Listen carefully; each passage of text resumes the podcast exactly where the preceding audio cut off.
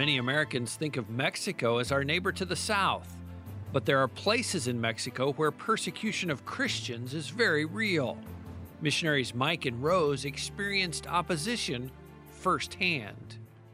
It didn't take very long, about six months before the opposition uh, called us to the table with uh, with all of the village elders and the uh, the local authorities and said, "What are you doing in our village?"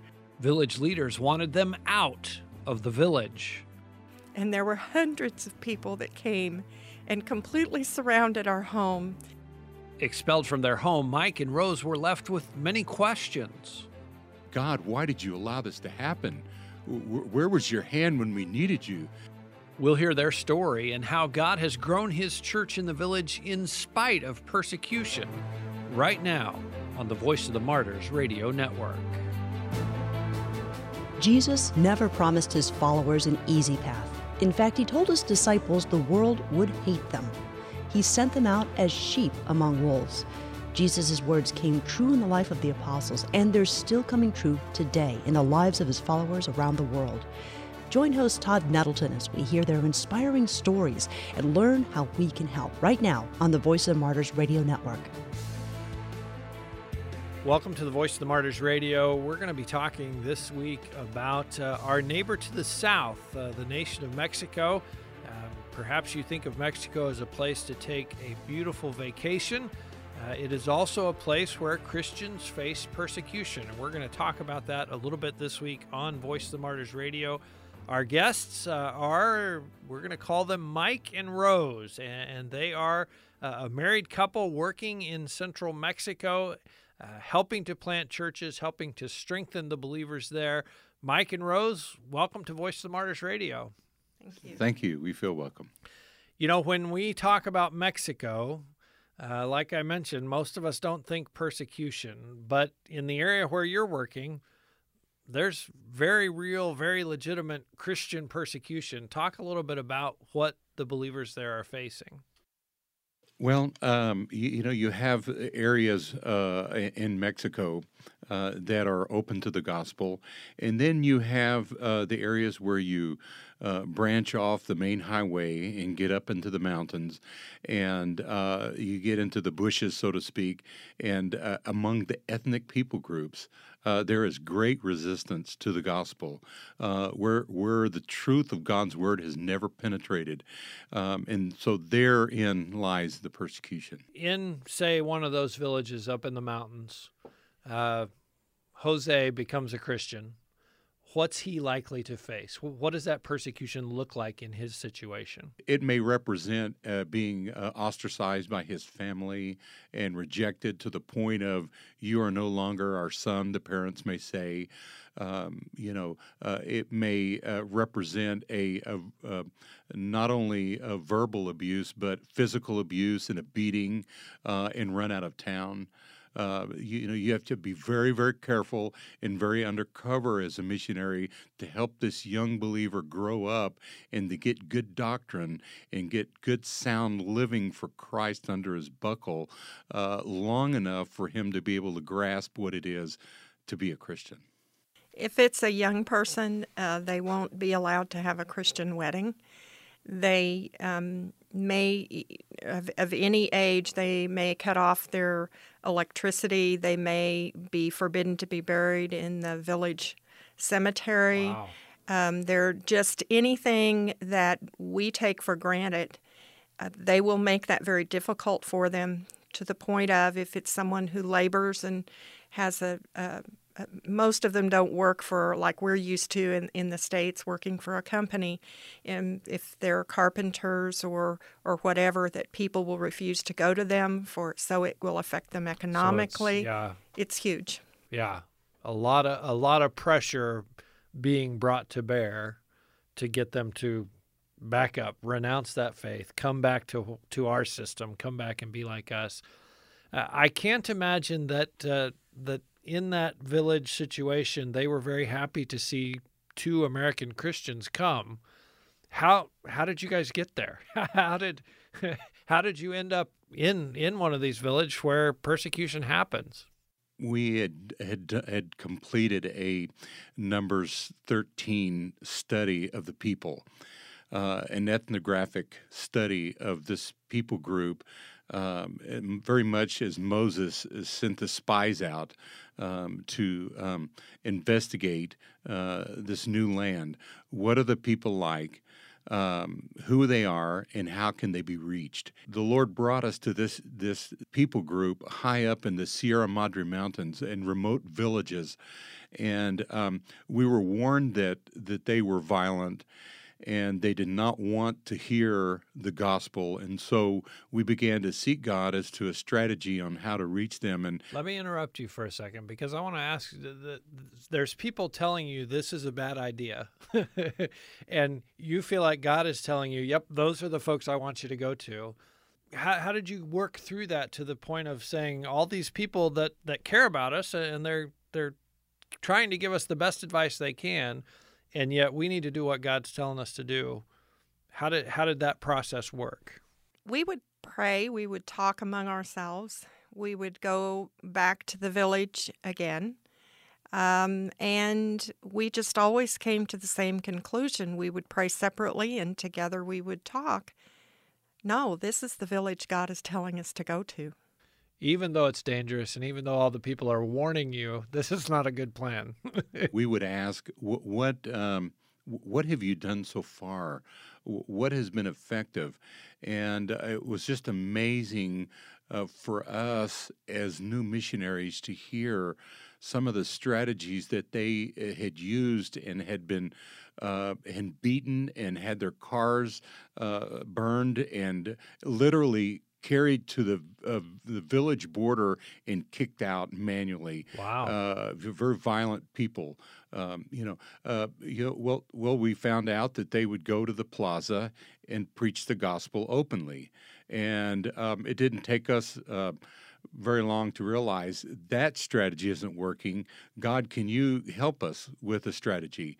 And that that's how he led us to Matthew 5:16. Let your light so shine before men that they see your good works. Um, they, the people need to see it. Um, they need to see it in such a way that God can be glorified. And uh, through those good works, um, we were able to touch their lives and meet their felt needs and begin to um, establish a, a, relationship of trust and lay a foundation of love and good works that allowed the gospel to naturally flow. There was a price that had to be paid. Um, you know, it took us four years, four years before you can mention the name of Jesus, laying a careful foundation. God, let us let us hear your voice and know when is when.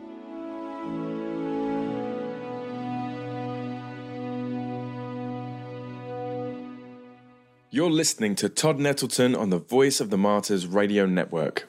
How did you come to that point of saying, okay, now's the time? My testimony parallels very much the prodigal son uh, grew up in a Christian home. Uh, my parents were, were missionaries in South America.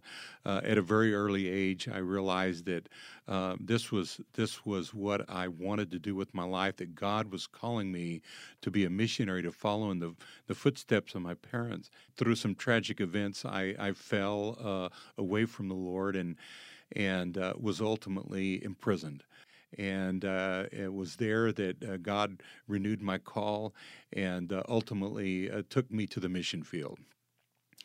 It's like everything that God has allowed in my life um, had prepared me for this unique people group. Um, we were astounded when we got to the place where we did uh, eh, with this with this people group. Why aren't there any other missionaries working out here and doing this? and uh, you know that God would entrust a guy like me, you know, and my wife, and how He miraculously brought us together and prepared us for this, and you know, uh, to to reach an entire people group for His glory. And um, so I say that to say that one night He woke me up uh, and said, the very first step that you're going to make to let this people group know that you're a God man, that you're people of God, you're to share your testimony. And um, I argued with God that night because uh, I knew this people group. Uh, they were the very last ones to fall under the conquering hand of Hernan Cortez and the Spaniards. To understand their history, uh, helps you understand that uh, you know wh- why why where they are and how they got to be this way uh, with the gospel of Christ. And God is now waking you up and saying, share your testimony. I, I had asked one of the men to bring in a huge gate, a metal gate um, that was uh, actually in use, but I had them take it apart and bring it to this event so that I could illustrate what it meant to be behind bars. And then, then I began to tell the story of the prodigal son. And I didn't say uh, in, in the book of, of Luke, in such and such a chapter, uh, uh, Jesus gave this parable. I just simply told the story. There was a man with two sons. They were uh, in rapt attention, and uh, you could hear a needle fall in that place. And uh, I finally got to the end of my story, and I said, You know what? That prodigal son was me. And then I asked to have the, the bars moved over, and then I began to share how uh, one time I was behind prison bars, and that uh, God forgave me. The story goes that the, the, the boy came to his senses, and he asked first to for God to forgive him, and then he asked his earthly father to forgive him. And he got himself up out of that pig pen and he walked home, and there his father was. And you know what? Our heavenly father forgives us. And our earthly father will forgive us. And a lot of us here today are in prisons. You may not be behind bars like I was, but your prison is another form. And uh, some of our, our favorite students uh, were in tears. And um, they came to say, Mike, that was my life. Uh, you know, uh, that that was me. Uh, wow. And I said, let's talk some more about this later. and it, it, wasn't an altar call. It wasn't how many would like to receive Jesus today. It was the first little baby step that we let them know that we believed in God and God forgave. What other kinds of volunteers do you need, or what other kind of teams do you have come down and, and help with the work that you're doing? Well, we um, we use very effectively medical missions. That's perhaps our bread and butter. Uh, you you help someone get well, and that family loves you for yeah. that. in fact, uh, in our uh, in our target village, uh, it it didn't take very long, about six months before the opposition uh, called us to the table with uh, with all of the village elders and um, and the uh, the local authorities and said, "What are you doing in our village?" And um, we would say, "Well, uh, we're here to love your people. Um, we're here to serve them. We helped your daughter get well last week.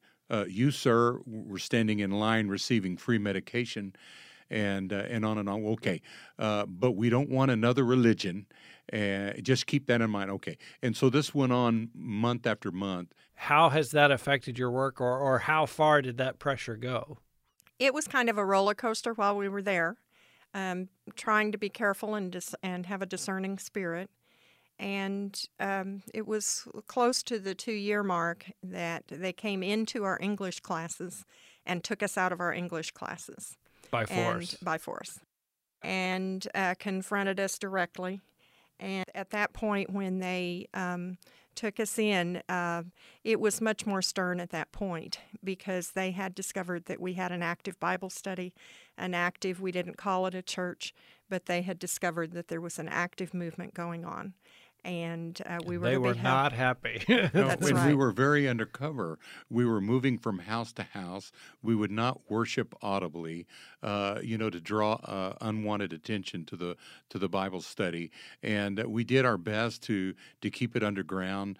Uh, but it's it's hard to keep twenty five to thirty believers quiet in a village of about seven to thousand, uh, ten thousand people.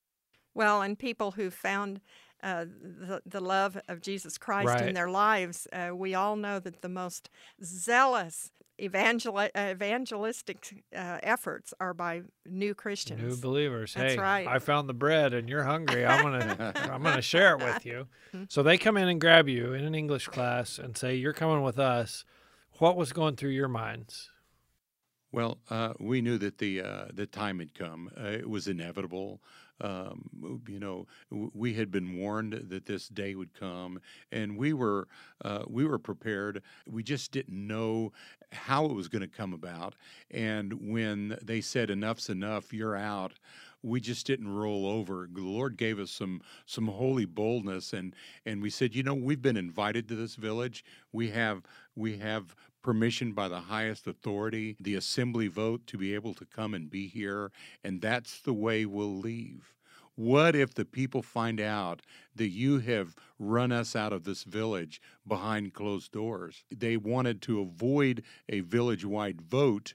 Uh, which is the highest authority, the, the assembly vote, uh, a quorum, if you will, of the people uh, on the village square because we were in such in- incredible favor of the people. They knew that we loved them unconditionally. It, it took hours of wrangling and and the forcing of our hand to sign a document, and finally the agreement that that they would uh, they would allow the vote, but we had to sign a document saying that that if we lost the vote, we had to leave. And I, you know, I thought to myself, hey, uh, we'll never lose this vote in hundred years. I'll sign whatever you want. So uh, we we did. We signed the document, and they said the vote's in two weeks. And what they did was they bust hundreds of people into the village that, that didn't know us, and uh, they um, they marched them across the village plaza and they had a very fast vote before the villagers could arrive and pretty soon 500 showed up and pretty soon a thousand and then there was way way more people that were for us than than for them, but see, the vote had already happened. And then things began to get violent. And they said, you know what, Mike and Rose, you guys need to get out of here. It's going to go south from here. And that's how we left our beloved village. And, um, you know, in one, one quick moment, we were uh, homeless, uh, w- without a ministry, and uh, out in the streets. And uh, you know, uh, we were hurt. We had just given up four years of our life, two coming into the village and two living in the village. And God, why did you allow this to happen? Where was your hand when we needed you? And uh, it, it took days for us to realize that the great miracle that God did that day was um, that He opened the eyes of the villagers to see the love that we had for them and the meanness of the organized, established uh, system uh, and how um, how they contrasted so much. It was so obvious the way that the Christians behaved and the way that the opposition behaved. And we had many, many people that weren't Christians that were completely in our favor, but the behavior of those who were on our side was the great testimony that day. And another thing that happened um, is that we were given eight days to leave the village, which to me was not nearly enough time. But as we reflected on it and what could have happened that day, is that we they respected us, even those who were opposed to us, respected us enough to give us time to pack up our As belongings. opposed to just marching you to the edge of the village and saying, You're out of here. Yes, and so that uh, evening when we went to to our home, and it wasn't too long afterwards, and we heard a great commotion, and uh, we looked up the lane, and there were hundreds of people coming down the lane. And our teenage son was sure they were coming to to beat us or something, but it was the people of the village who were in our favor and there were hundreds of people that came and completely surrounded our home and stayed there to show us their support, to try to figure out how they could turn this thing around. And many of them stayed all night long to serve as a protection for us. Wow. So, in the middle of this great traumatic turn of events, we had never felt so loved in our lives. Isn't that just like That's, God? uh, yeah. Yeah. Wow.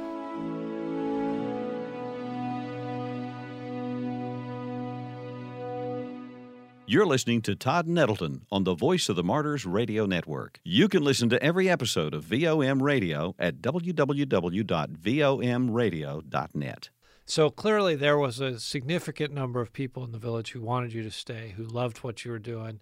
So, what's the end of that story? Is the, is that the end of the story right now? You're out of the village and you don't have permission to go back, or what's what's happening right now? Well, well, um, you know, we argued with God. You know, God, these these just this young uh, body of believers are not ready. You know, they've not even had the Lord's Supper yet. Uh, we just had our first baptism. God, they're not ready. And you know, that's always hard for a missionary to know uh, when is the time. You know, the missionary starts up high, and your man of peace, the man you're pouring and your life into and discipling, is is down here. And then over the years, uh, you you your role begins to diminish, and the disciple increases, and then uh, then he begins to take on a major role as the missionary steps down and works himself out of a job and turns it over to natural national leadership. And so we felt like it wasn't quite there yet. Yeah, But we we think of that as like a 30 year process, not eight days.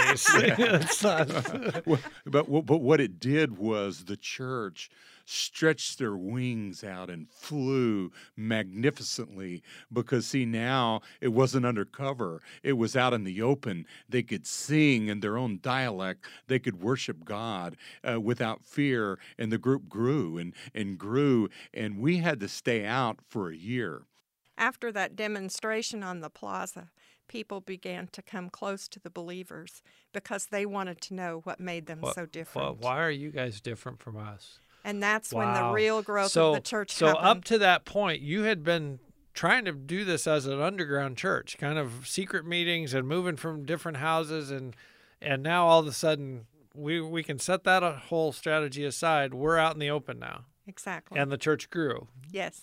Wow. So even like you say, even in that what we would consider a huge setback, God God was doing his thing. Yes, he was. And we have, um, that's been five years ago, and God has continued to provide opportunities for us to go back into the village. The villagers would say they can't keep you from coming to our house for a meal or to fellowship. Um, but then God even opened greater doors. There were a number of deaths in the village, and we just felt compelled to go and minister to the families and they began to look at us. The, the, the pastor's wife would tell us that everyone's talking about this. Can you believe after what they did to us, they're back loving us when we're going through hurts? And so um, we we don't make a, a regular time that the people there still would love for us to move back. We won't ever move back, but we are able to be on a um, controlled about once a month part of their services and we continue to to to mentor and pour into the life of the pastor and his family and we have others now that are working with us that can help share that role so that we're not always the faces they're seeing and God has really done a marvelous work. So, what would you say to our listener who maybe has just experienced or is experiencing what they consider a huge setback, uh, or or a door slamming in their face? How would you encourage them? never ever give up. Um, just hang on. Uh, in due season you will reap uh, if you don't faint. God in his perfect timing uh, knows when is when. And uh, you know he will allow things in your life. He will allow circumstances to play out that you may not understand. You think that things will go a certain way and when they don't you question and you ask god you know even jesus you know asked his father please allow this cup to pass from me. Uh, you know why have you forsaken me? That that is a very human feeling. If you just hang on god will see you through. Keep your attitude right and your spirit sweet and god will see you through and you will see the miracle in the end. We've learned from experience that often when you feel like you're completely in the dark and things are at their end, it's just that you've been replanted. And it's dark for a while. And then comes the glorious regrowth. Then comes that new chapter. Yes. As we finish up today, we're speaking with Mike and Rose. They are missionaries in central Mexico. Uh, how can we pray for the church in central Mexico? I I think the main thing is is that for the believers to grow in their walk and be strong in the face of persecution. Kind that the love of Jesus shows through, but that they be strong and firm. Um, our little pastor there, it just glows with the love of Jesus. I don't know that I've ever known anyone else who glows the way he glows. And that's contagious. Uh-huh. Um, but he's faced some really, really tough things, as has his wife. And um, that they be strengthened as leaders. Oftentimes they don't feel like they're equipped or adequate. And we do what we can to help them with that. But, you know, um, it's natural. In the natural, humans will think, but I haven't had special training, but this, but that. And yet, we know from our perspective, God handpicked them, and it wouldn't be what it is today without them in the leadership. And so, I think as, as I'm just talking here, uh, for the pastor and his wife to be encouraged, and for the people to stay strong, and for there to be a real breakthrough of freedom in that village. Amen.